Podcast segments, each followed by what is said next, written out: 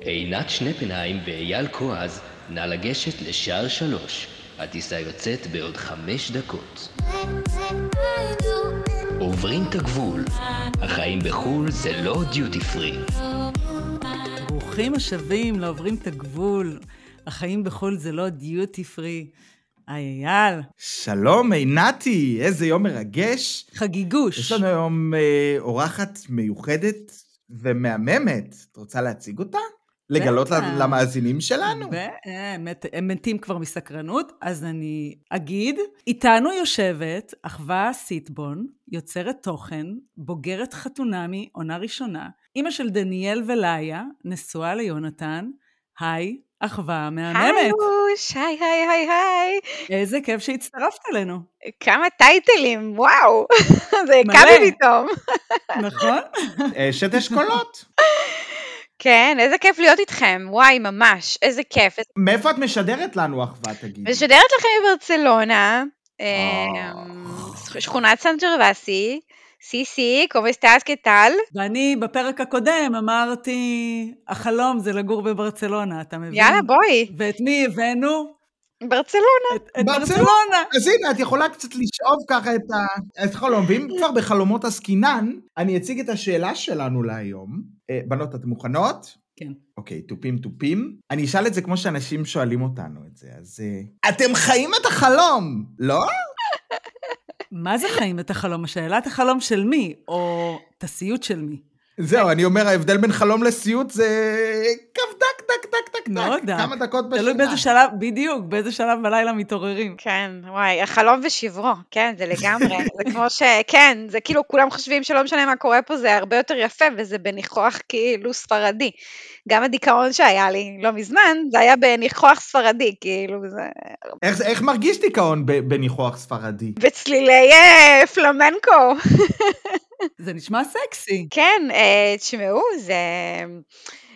זה קטע, כי כשמסתכלים על זה מרחוק, זה באמת מאוד יכול להיות נוצץ וקורץ, והאמת שבואו נודה, החיים בחול הם, במיוחד בימים אלה, במיוחד ברגע זה, הרבה יותר רגועים. נכון. יש הרבה יתרונות בלגור בחול, אין ספק, יש רמת חיים מאוד גבוהה, איכות חיים, יש לנו גם את השקט שאנחנו הרבה פעמים מדברים עליו, ולאנשים מבחוץ זה נראה כאילו אנחנו באמת חיים את החלום, רק...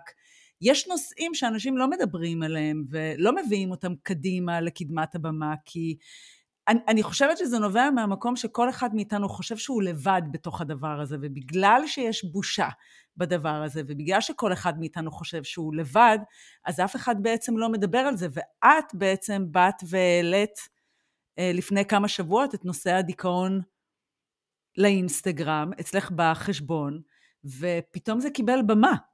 נכון.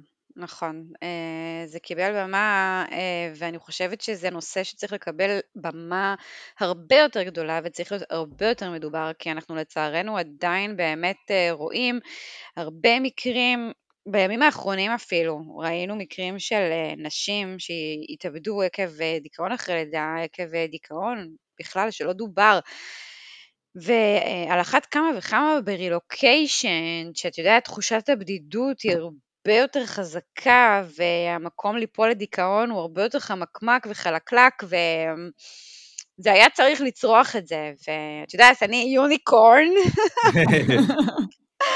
אז כן, אז הוצאתי את זה החוצה, ביג טיים. אני מנסה לחשוב על זה כשאני הגעתי לגרמניה, אז בהתחלה הכל באמת כמו שאנשים חושבים, כי יש איזשהו, זה כמו, זה כמו מערכת יחסים, בהתחלה אתה מאוהב, ואז אתה שם הכל ב... באינסטגרם, כולם רואים, וואו, וואו, וואו, הכל נץ נצים. ואז פתאום אתה מגיע לשלב ההסתגלות, ואז פתאום אתה מתחיל לגלות שלא כל הנוצץ הוא זהב.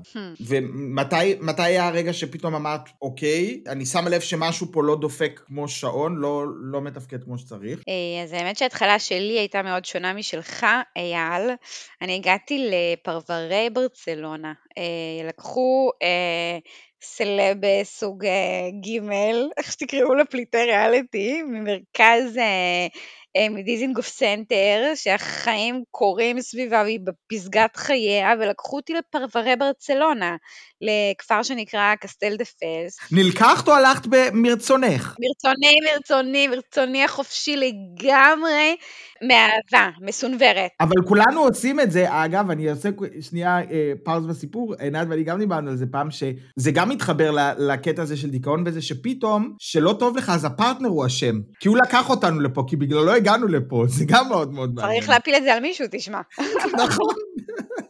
אבל לא, אני הגעתי לקסטל דה פלש, שזה כמו מין פרבר כזה, בכניסה שעל פניו, מקום מאוד יפה, בתים פרטיים, מסי גר שם, הוא השכן שלנו, מקום כאילו באמת, עיירת קיץ מדהימה, רק מה בחורף, דיכאון, את והזקנים, מעל שמונים וחמש, אפס ישראלים, אפס חברות, מאוד קשוח, את עזבת את חייך, את הקריירה שלך, את הפרסום שלך. למועדון גיל הזהב.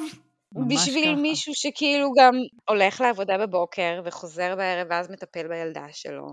ואת מוצאת עצמך לבד, מאוד מאוד מאוד מאוד מאוד לבד, אז לא היה לי שום חלק של להיות מאוהבת בהתחלה. הייתי, במהלך השנה הראשונה היה לי מאוד מאוד קשה, הרבה הרבה הרבה בכי, והבנה שוואלה, זה כנראה לא כמו שחלמתי. ואיך נשארת אבל? ברגע שהכנסתי להיריון, אחרי עשרה חודשים אמרתי לנתן, אני לא יולדת פה, תשכח מזה, אני צריכה חברות, אני צריכה אנשים סביבי, אני צריכה כאילו קהילה, אני לא יכולה לגדל את הילד שלי פה. ואז הוא הבין שאם אנחנו לא נעבור לעיר, הוא מאבד את האישה, באמת. אז עברנו לעיר, ואז שעברנו לעיר, התחלתי להתאהב, כמו שאתה מספר, כן. אני רוצה להגיד לך שאצלי ואצל ארנופ, היה דיבור פעם, אני הגעתי ישר לעיר הגדולה, אבל היה דיבור לצאת אולי לפרברים, ולעבור לבית יותר גדול, לשפר את רמת החיים שלנו, ושיהיה לנו יותר, ואני זוכרת שאני כל כך נבהלתי מהרעיון, ואמרתי לו, מבחינתי אני גרה בדירת שלושה חדרים כל חיי, ולא יוצאת מהעיר הגדולה, כי אם אתה תיקח אותי לפרבר,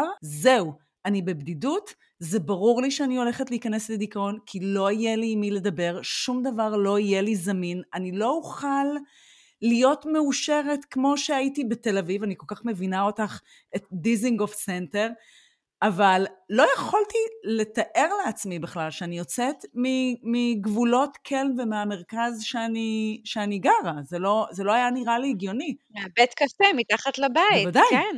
ושיהיה לי את הבתי קפה, את האנשים, שאני אוכל להכיר אנשים חדשים, כי אין מה לעשות, אנשים שגרים בתוך העיר, זה אנשים אחרים שגרים בפרברים, כי החיים בתוך הפרבר הם שונים. חד משמעית. אבל אני התחלתי בדורן, שעינת קרא לפני כמה ימים, קרא לה פתח תקווה, פתח תקווה של גרמניה, את קראת לה עינת. מה זה פתח תקווה של גרמניה, מאמי? נו ומה, ועדיין היה לי פאן. והתאהבת, והיה לך פאן. נכון. נקודת השפל הייתה כשקניתי נעליים בחנות של היורו. אתה יצאת מבית אורך, ישר לבית של רוביצה, בדורן, נכון. אוקיי? בפתח נכון. תקווה של...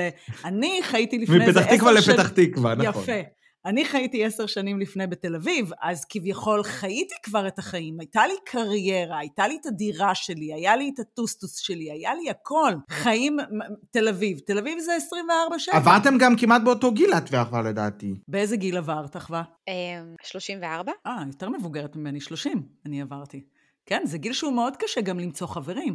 אני חושבת שאחד הדברים גם הקשים כשאנחנו עוברים בהתחלה, במיוחד למדינות שלא דוברות אנגלית, ונגיד אין לנו את האופציה אפילו לגמגם את השפה, למרות שאני יודעת שגם לאנשים שגרים במדינות דוברות אנגלית יש את הקושי הזה, זה בעצם המקום הזה של השפה, שזאת התקשורת שלנו, שזה הביטחון העצמי שלנו, שזה הערך העצמי שלי, אם אין לי את היכולת להתבטא ולהגיד את מה שאני רוצה, ברמה שאני רוצה להגיד אותה, כדי שאני אשמע לעצמי מספיק אינטליגנטית, כמו שאני מכירה את עצמי, זה מוריד את הביטחון העצמי, וזה מוריד את הערך העצמי, ואני חושבת שההתחלה שלי, נגיד השנתיים וחצי הראשונות, היו מאוד מאוד מתסכלות במקום הזה, כי כל הזמן הייתי אומרת לארנון, בעברית אני נשמעת אחרת, בעברית אני יודעת נכון. לכתוב, אני יודעת להביע את עצמי, אבל כשאני רוצה נכון. לעשות את זה בגרמנית, זה לא הבולה.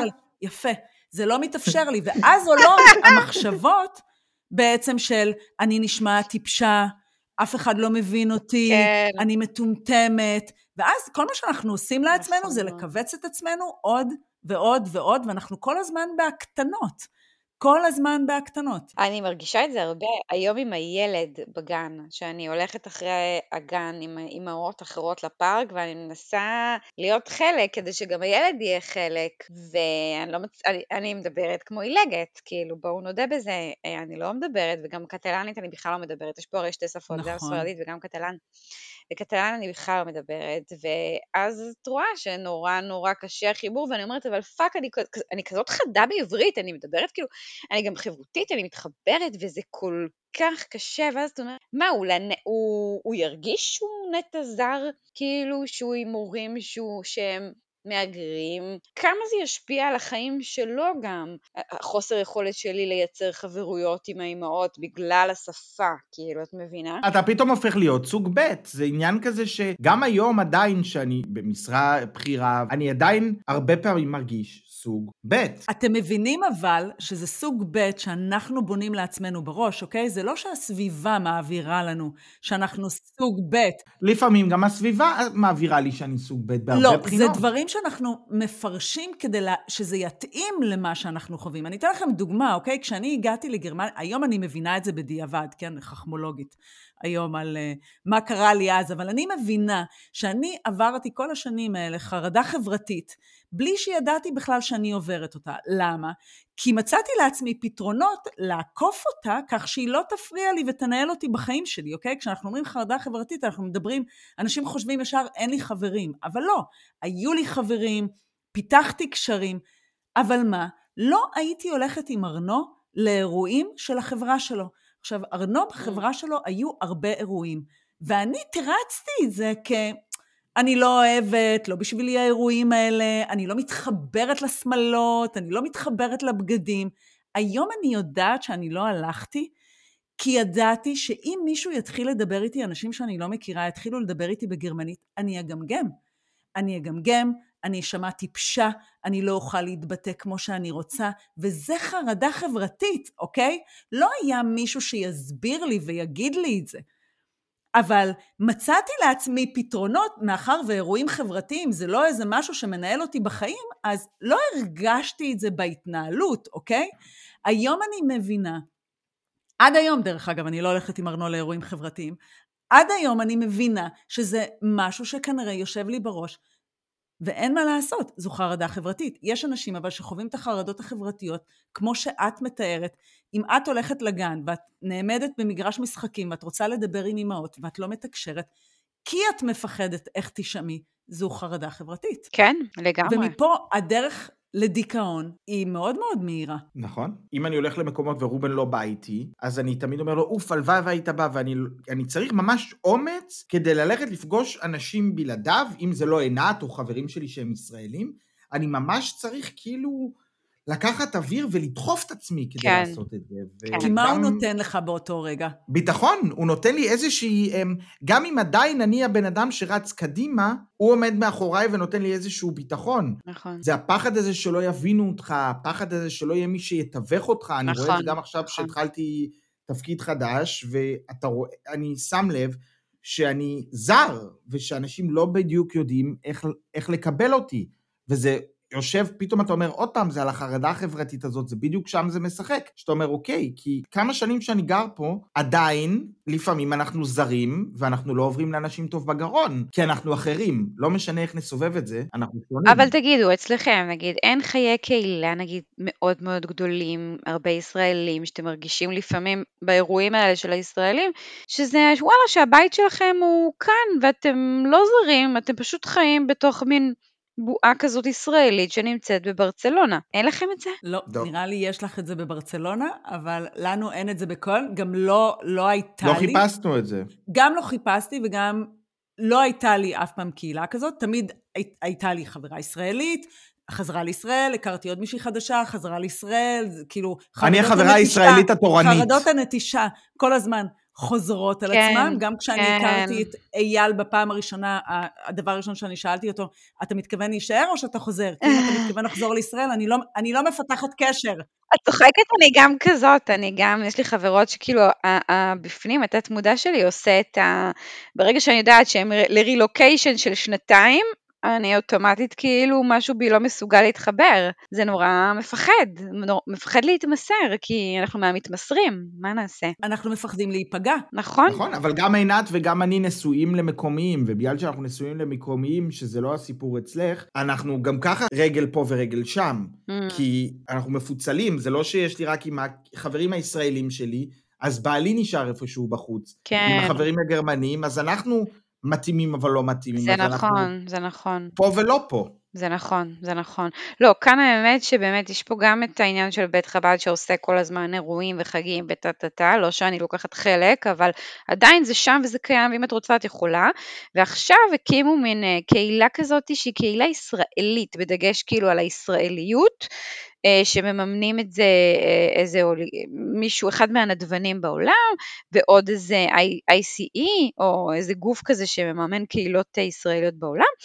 והוא עושה באמת דברים מאוד מאוד יפים, כמו העברה של מסורת, נגיד ארוחות שישי, פעילויות לילדים, נגיד היה עכשיו שבועות, ל"ג בעומר, בפסח הביאו את חני נחמיאס, הופעה לילדים, דברים מאוד חמודים, אני לא לוקחת חלק יותר מדי, אני מודה. אז עכשיו אני מבינה אותך למה את מתכוונת, אז כן, יש פה קהילה ישראלית, אבל אני למשל מכירה חלק מהאנשים שנמצאים שם, אבל אני לא לוקחת חלק בפעילויות. אבל עצם זה שזה קיים, זה לא נותן לך כזה, זה וואלה, אם את רוצה, את יכולה ללכת לפעילות אה, כזאת וכזאת, ולהרגיש טיפה ישראליות, זה לא עושה לך טיפה חמימות בלב. את מוצאת את עצמך חברתית בתוך הדבר הזה? זה ממלא לך את המקום שאת מחפשת? עם הילדים, נטו, נטו. ואחווה נטו? אחווה נטו. מה היא זקוקה? יש לי את, החברות, את החברות הישראליות שלי, אבל כן, יש לי רק חברות ישראליות, ולא, אני לא, לא הולכת לאירועים האלה ב...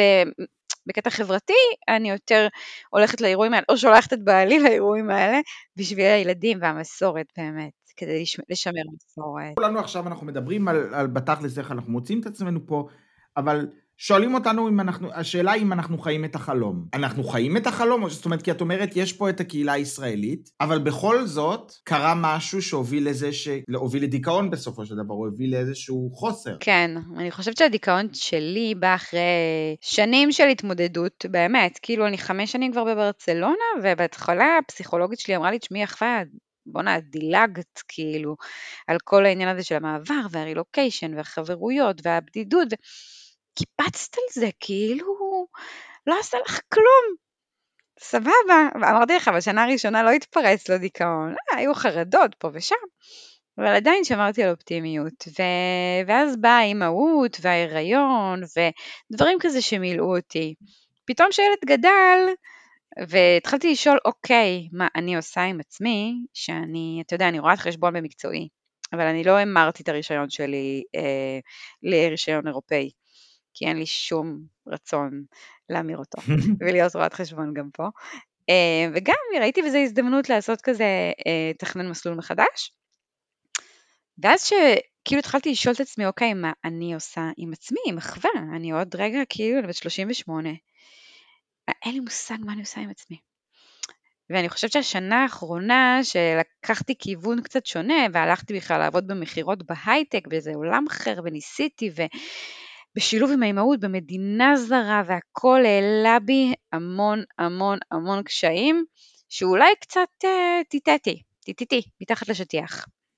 אז זה בעצם מה שלא עברת בשנים הראשונות, נגס אותך בטוסיק. מה, מה זה נגס? רק בטוסיק? בלה אותי. זה מאוד קשה להתמודד, במיוחד עם המקום של העבודה, ואני כל כך מתחברת למקום הזה שאת אומרת, ילדתי ילד, ואז רציתי להבין מה אני רוצה לעשות עם עצמי, שגם אני הייתי במקום הזה, כי כשאני הגעתי גם לגרמניה, אז בהתחלה לא עבדתי, יותר הייתי עסוקה בללמוד את השפה, ניברנו, התחתנו, ואז באמת בא רומי, ואז אחר כך הגיעה ליה, ואז כשהגיע הרגע בגיל שלושים ושמונה, זה היה בין שלושים ושש ל-שלושים ושמונה, שאמרתי לעצמי, אוקיי, מה אני עושה עם עצמי? שם היה המשבר הגדול. זה משבר גיל ארבעים, דרך אגב, תגלי לי. לא, זה דווקא לא היה משבר גיל ארבעים, אני רוצה להגיד שמשבר גיל ארבעים מגיע דווקא בגיל ארבעים ושלוש, אבל זה, לא, זה היה משבר של איפה אני, איפה המקום שלי, מה אני מצפה מעצמי ולאן אני רוצה ללכת, איפה אני מתפתחת, נכון. איפה אני ארגיש בנוח, איפה אני יכולה לקבל הערכה שהיא גם כלכלית וגם הערכה אישית שתעלה לי את הערך העצמי שלי ואת הביטחון העצמי שלי.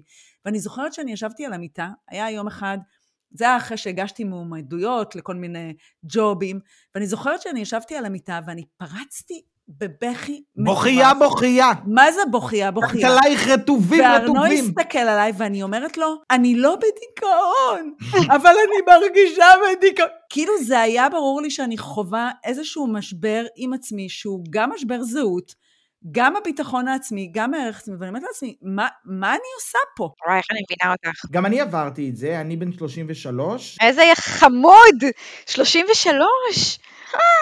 הוא הבייבי פה. עברתי את זה גם בערך בסביבות גיל עשרים ושמונה, שלושים, ועכשיו לא מזמן עוד פעם. אני חושב שאני שומע את שתיכן, יש איזשהו משהו ברילוקיישן, שכמו שאחווה אמרה מקודם, אנחנו מטטים המון מתחת לשולחן. ואז שקורה משהו אחד שהוא לא טוב, זה כמו אבני דומינו. הכל נופל אחד על השני, כי יש המון קשיים, ואנחנו עוברים המון. מסיבה מאוד פשוטה, אבל, כי באותו רגע, אתה יודע מה עולה? החברה הכי טובה שלנו, הבדידות. עולה למעלה, אוקיי? כי אנחנו מבינים שאין עוד מישהו שיישא איתנו את העול הגדול הזה של כל השנים האלה שאנחנו אגרנו ואגרנו ואגרנו, אין מי שנושא איתנו בעול, כי המשפחה שלנו הם בישראל. נכון, יש לנו פה חברים, אבל לא תמיד אנחנו מרגישים בנוח לבוא ולשתף בדיוק במקומות האלה. אלה המקומות שאנחנו מעלימים, ואני רוצה להגיד לכם, וזה חשוב גם להגיד למאזינים שלנו, כשמשתמשים במילה דיכאון, זה לא בהכרח שאנחנו הולכים לאנשים שלא יוצאים מהבית. או עצובים. לגמרי. דיכאון היא מילה נורא קשה, אפשר להשתמש גם במילה הפרעת מצב רוח, והפרעת מצב רוח היא דכדוך, חוסר אנרגיה. ונשמעת מתוקה. נכון. יש לי הפרעת מצב רוח. כי יש בתוכה, כי יש בתוכה דכדוך, ויש בתוכה חוסר אנרגיות, וחוסר מוטיבציה לעשות דברים. היא מגיעה לידי ביטוי בכל מיני צורות, אוקיי? יש גם, אני פגשתי פה נשים שהגיעו לרילוקיישן, ואחרי שלוש שנים הם חזרו, שהיו שולחות את הילדים לבית ספר ולגן בבוקר, וחוזרות הביתה ונכנסות למיטה, ולא יוצאות מהמיטה עד השעה שלוש, במשך שלוש שנים. זה דיכאון. אני כל כך עייף כרגע, שזה נשמע לי מה זה פנטזיה נהדרת. הייתי מוכן, בלי ילדים, לשלוח את ג'יג'י, לשלוח את ג'יג'י לכלבייה, וללכת לישון עד שלוש אחר הצהריים, חותם לך. זה בגלל שאת מרוטה, את מרוטה כרגע, גברת, בגלל זה את מדברת ככה. חכה, חכה, ילך הילד, חכה, חכה. אוי, אוי, אוי, אוי. אבל זאת סיטואציה מאוד קשה להיות במדינה זרה. מאוד קשה. ולחזור למיטה ולא לצאת ממנה. נכון, מאוד קשה. וואו, מאוד קשה. זה מאוד מאוד קשה. נכון, אבל השאלה איך מגרדים את עצמך? אוי, בשביל זה הילד בא. כאן בדיוק הילד נכנס. כן, זה אחת, אחד הדברים אני חושבת שגרמו לי להבין שהמצב פה באמת קשוח, זה שדניאל, מאוד כאילו הבן שלי, דרך אגב דניאל זה הבן המשותף שלנו, הביולוגי שלי, וליה זו הבת של יונתן מנישואים קודמים, שאימא שלה נפטרה בגיל שלוש מסרטן, ויונתן התאלמן, ואז אני הגעתי, והצלתי, הצלתי את כל החגיגה הזאת. זה מורכב דרך אגב בפני עצמו. כן, כן, יש פה כאילו סיפור למתקדמים, ואני זוכרת שהוא בא אליי לחדר ואמר לי, אמא, זה לא לילה, זה לא לילה, קומי, למה את במיטה כל הזמן? הוא לא הבין למה אני במיטה כל היום, הוא לא הבין כי פיזית אני לא יכלתי לקום, לא יכלתי. וזהו, ושם הבנתי שכאילו אם דניאל שם לב הוא בן שלוש, משהו פה ממש ממש ממש חמור. זה נמשך לאורך זמן? זה התבשל לדעתי איזה חודשיים, ואז הגיע, החמיר באיזה שבוע, ממש החמיר שלא תפקדתי בכלל עם הילדים, לא טיפלתי בהם, לא רציתי וואו. לטפל בהם, לא החלתי לטפל בהם, הייתי במיטה, מזלי יונתן הוא אלמן מתורגל, כאילו בדיוק דיברתי על זה בבוקר בסטורי שלי, שכאילו צריך להתחתן עם אלמן, כאילו אלמן שגם כאילו, באמת בנות זה סקופ, כאילו שגם אחרי, אחרי שאשתו נפטרה, הוא התרגל כל כך לעשות הכל לבד, פשוט נכנס לחיים שלו, והוא כבר כל כך מתופרם, מתפקד, והכל בעל הנעלן שלו, ואין לו לחץ, ואין לו זה, שוואלה, את אומרת איזה סבבה, איך מצאתי גבר כזה, שקם בבוקר מכין פנקק לילדים, סנדוויצ'ים, ומבחינתו זה, זה כלום. זה רק אלמנים. הוא שם לב לזה שאת חווה דיכאון? זהו, שיונתן הוא לא כל כך מעורה בענייני הנפש, אז הייתי צריכה מאוד להסביר לו מה אני עוברת, הוא לא הבין מה יש לי, למה אני בוכה, זה לא רק בכי, זה היה מעבר, את יודעת, זה מין משהו שנכנס לעצמות, למה אני לא מסוגלת לקום, הוא היה כאילו מדבר איתי טוב, אז רחבה, תלכי תביא את לילה היום, אני אומרת לו, יונתן, תבין, אני לא מסוגלת, זה כמו שנגיד עכשיו, לא היו לי רגליים, ככה הייתי מסבירה לו, לא היית מבקש ממני להביא את לילה, נכון? אין לי רגליים, זה שאני שלמה, זה לא אומר שאני בסדר, כאילו, אל, תסת, אל תסתכל עליי ככה. לא, זה קשה, קשה זה קשה, כי, אתה, כי כלפי חוץ, אתה כאילו בסדר, אני עברתי לא מזה, לפני עכשיו, לפני שלושה שבועות, עברתי תקופה קשה בעבודה, וגם היה לי איזשהו דאון, ואתה מסתובב עם אבן על החזה, ואתה כאילו לא יכול לנשום, אבל אתה לא יכול גם להסביר למה, כי בתכלס שאתה מסתכל הצידה, אתה אומר, אני בריא, יש לי שתי ידיים, שתי רגליים. שלם. ורק, אתה שלם וזה אלמנט אחד, כאילו נגיד אצלי זה היה עבודה, צריך זה היה אובדן אולי של דרך, אבל כל אחד כאילו, אנחנו בסופו של דבר יכולים להגיד תודה, המשפחות שלנו בריאות, נכון. אנחנו בריאים, ואז אתה מרגיש גם כפוי טובה בנוסף להכל, ואנחנו ברילוקיישן וחיים את החלום עם גרשיים. יש קושי גם לבני הזוג לראות, אני חושבת שליונתן היה גם מאוד קשה לראות אותך כמלה לנגד עיניו, אישה טמפרמנטית, צוחקת, שהכי חיה... מטריפה, חכמה. מטריפה, חיה. תמשיכו, תמשיכו. ופתאום, ופתאום, את לא, את לא מתפקדת, ואת לא עושה דברים. כן, מאוד היה לה מוזר. אין סיבה נראית לעין, הוא לא רואה מחלה, הוא לא רואה פריחה, הוא לא רואה רגליים שבורות, ואני חושבת שלבן זוג זה מאוד מאוד קשה, גם בשבילו במקום הזה פתאום להבין, רגע, משהו עובר עליה ואני לא מצליח להבין מה זה הדבר הזה, אז הריצה לפתרונות, היא מאוד מאוד מהירה, והם הם לא רואים איזושהי אופציה אחרת, אבל איך בכל זאת הצלחת? שימי בצד את זה שכאילו ש... כמה שנים לפני הוא ראה את אשתו הולכת וכמלה. זה גם טראומטי. נכון.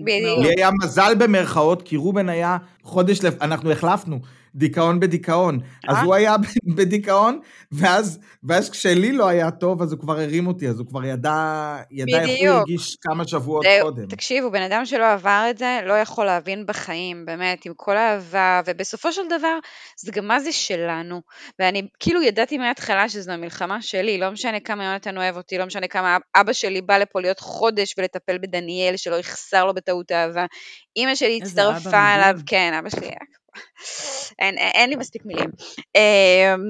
באמת, כאילו כולם עשו את, את שלהם, אבל זו הייתה מלחמה שלי. שלי. איך בכל זאת אבל הצלחת להגיד ליונתן שאת חובה דיכאון, והוא הצליח להבין את זה? אני חושבת שפשוט אמרתי לו באמת בדיוק בדיוק מה אני צריכה, מאמי אני צריכה שתיקח את הילדים ותוציא אותם, אני צריכה שתיתן לו יותר אהבה, אני צריכה שתכין לי לאכול, אני צריכה שתבוא לפעמים, תשב לידי, תן לי חיבוק פיזית, אני צריכה שתחבק אותי יותר, אני צריכה, ממש ככה, א', ב', ג', ניקוד. כמו שתפקדת בתוך הדבר הזה. תשמעי, זה כאילו, זה כאילו, כל כך קל לי להבין אותו, למה הוא לא מבין, כי בן אדם באמת שלא עבר שום דבר נפשי, אז הוא באמת קשה מאוד להבין, קשה מאוד להבין מה עוברים בדיכאון, אבל הוא בא מסתכל עליי לפעמים ככה, ואומר לי, תגידי, מתי, מתי את חוזרת אלינו? כאילו כזה. מקסים. וכן, וכאילו הוא היה אומר לאמא שלי, אני לא יודע מה לעשות, אני לא יודע מה לעשות, מה אני עושה עם הבת שלך, מתי היא חוזרת אלינו, כאילו הוא אומר את זה, ומצד שני, שנייה אחרי זה, טוב, אז אני יוצא עם חבר, כי הוא גם לא יודע כל כך איך להתמודד עם זה. כי זה בעייתי, כי אתה כאילו רואה, אני יודע את זה מהצד השני, כי אני עברתי את זה עם רובן קודם, והוא יושב שם, וכאילו אני אומר לו, טוב, אבל זה רק, זה רק עבודה, זה רק זה, וכאילו... אתה אומר, בסדר, אני בריא, אתה בריא, הכל בסדר, אבל זה משהו שהוא לא רציונלי, וברגע שזה משהו שהוא לא רציונלי, זה קשה להתמודד עם זה, כי אתה רוצה לעזור לפרטנר שלך, אבל אתה לא יודע איך, אני זוכר שהתקשרתי לעינת, עינת, מה אני עושה? הוא יושב, הוא בוכה, אני מנסה לעזור לו, אבל חוץ מלהיות שם, אין הרבה מה לעשות גם. אין הרבה מה לעשות, אני חושבת שאחד המשפטים הכי נוראים שאפשר להגיד לאנשים שסובלים מדיכאון, או מאיזושהי הפרעת מצב רוח, זה להגיד להם אתה מגזים. אתה מגזים ולהתחיל לנסות לדבר על הרציונל. כל בסדר, יש לך הכל, מאמי, את חיה בברצלונה. או להגיד להם, הכל פתוח, עוד לא מאוחר, מצב הרוח, ישתפר מחר, אז הוא לא. ממש לא, יידרדר מחר. זה ייתכן. זה לא משנה מה יש לנו מבחינת הרמת חיים, או מבחינת החומריות, כשאין את בריאות הנפש והגוף, שום דבר לא שווה כלום. אני חייבת כאילו לשתף אתכם, שאני זוכרת שהעליתי את הפוסט על הדיכאון, שבטח ראית באינסטגרם, אז כאילו ניגבתי את הדמעות עם היד הזאת, אוקיי? ואז אחת העוקבות שלי אמרה... תגידי איזה יד? יד ימין. מה יש? ומה יש על יד ימין? על יד שמאל, סליחה. טבעת. ואז היא אמרה לי, מה יש לך להתלונן? מנגבת הדמעות עם טבעת, יעלום. רציתי להגיד למאזינים, יש, יש תפוח על העצה. תראי רגע, תראי אותה רגע קרוב, שגם אנחנו תשוויץ עם ההופ, עלה, הסתנברתי, אוי, איפה משפטה? לא, יש לך טבעת, יעלום, את נשואה, יש לך שני ילדים, את גרה בברצלונה, מה יש לך לנגבת הדמעות, כאילו? את חיה את החלום, אחווה. את חיה את החלום. איך את מעיזה להגיד שיש לך דיכאון? לנגב את הדמעות עם הטבעת. איך את מעיזה? אבל זה בדיוק זה, שגם אתה שואל את עצמך, אבל זה מה שחשוב לי להגיד גם למאזינים. כשאנחנו יושבים פה, ואני מדוכא, ואז אני מדבר עם חברים מהארץ, ואומרים לי, אז מה אתה רוצה? אתה עובד במשרה בחירה, יש לך בעל שאתה אוהב, אתה מגשים את החלום שלך, אתה נמצא בחול, אנחנו פה בסכלה של הארץ, ואתה עוד מתלונן, זה משהו שגם אני שואל את עצמי. למה רע לי כשאני כביכול עושה את כל מה שכולם חולמים ולא עושים, ואני העזתי ועדיין רע לי לפרקים, וזה כאילו הלקאה עצמית גם על זה שכאילו אנחנו חיים את החלום, אבל אנחנו באיזשהו מצב לא מאושרים. לא, זה, זה מבחינת אלה שגרים בישראל, זה אנחנו חיים את החלום, אז אל תעיז להתלונן. נכון. כן. אין לך זכות בכלל להתלונן, אוקיי? אז זה, זה, זה מין סוג של כפיות טובה.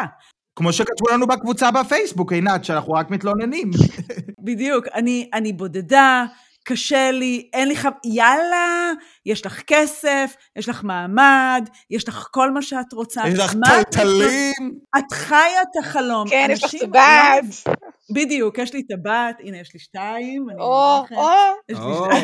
גם סנברת אותי. שתי הבנות פה יושבות כל אחת עם עשרים קראט על היד, ומסנברות אותי. אבל אנשים לא מבינים שחיים במקום אחר, זה לא החומריות, לא החומריות משאירה אותנו פה, ואת יודעת מה? זה מחזיר אותי עכשיו, דווקא כשאני אומרת את המשפט הזה לפרק, שאנחנו העלינו את השאלה, אז למה אתם בעצם נשארים פה? ואנחנו דיברנו על השקט, ואני זוכרת שחברה התקשרה ואמרה לי, מה, ממש הכזבת אותי שדיברת על השקט, אני רציתי שתתני לי דברים מוצקים, ואני שאלתי אותה, מה רצית שאני אגיד? בית? אוטו? משכורת? מה רצית שאני אגיד? זה לא מה שמשאיר אותי, כי אם לא יהיה לי טוב, ולא תהיה את בריאות הנפש והגוף, זה לא מה שישאיר אותי פה בגרמניה. נכון. נכון? נכון, חד משמעית. אין איזה ערך לדברים האלה. ברור, זה מתגמד לגמרי. לגמרי מתגמד. אז מה, אז מה את עושה היום עם הדבר הזה, אחווה? וואו, שאלה יפה. אני בדיוק בדיוק בצום הדרכים הזאת, האמת שאני כבר כמה חודשים בחופש מחלה, כי באמת ככה הייתי צריכה להתאזן גם תרופתית, ולצערי זה לא היה כל כך בקלות. ועכשיו אני כזה מאוד שואלת עצמי, כאילו, אז מה אני רוצה לעשות? אני יודעת שאני מאוד מאוד בוער בי לייצר תוכן, אני כל הזמן מייצרת תוכן, זה קל לי, זה מגניב לי.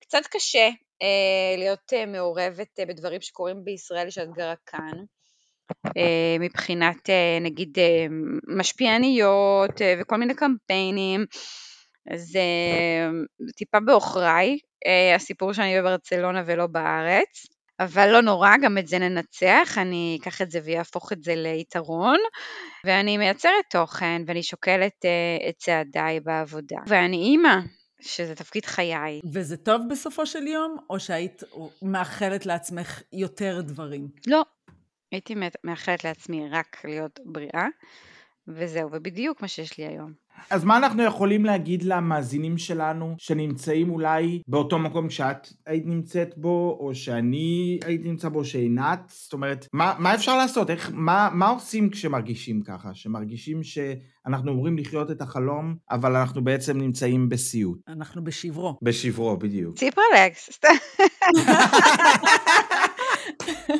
האמת זה גם הישראלים יגידו לך. זה גם בישראל. חד משמעית.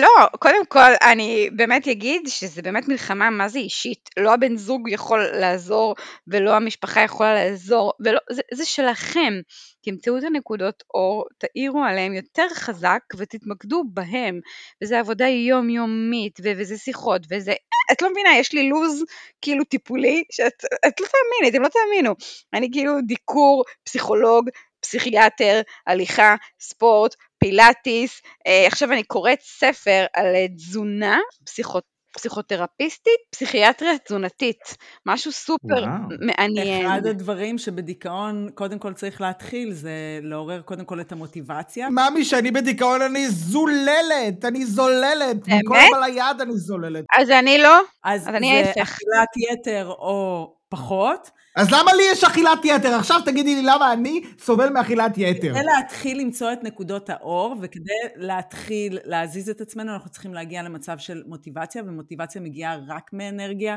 פיזית, והיא באה על ידי פעילות. אין מה לעשות, אנחנו צריכים להיות בתזוזה.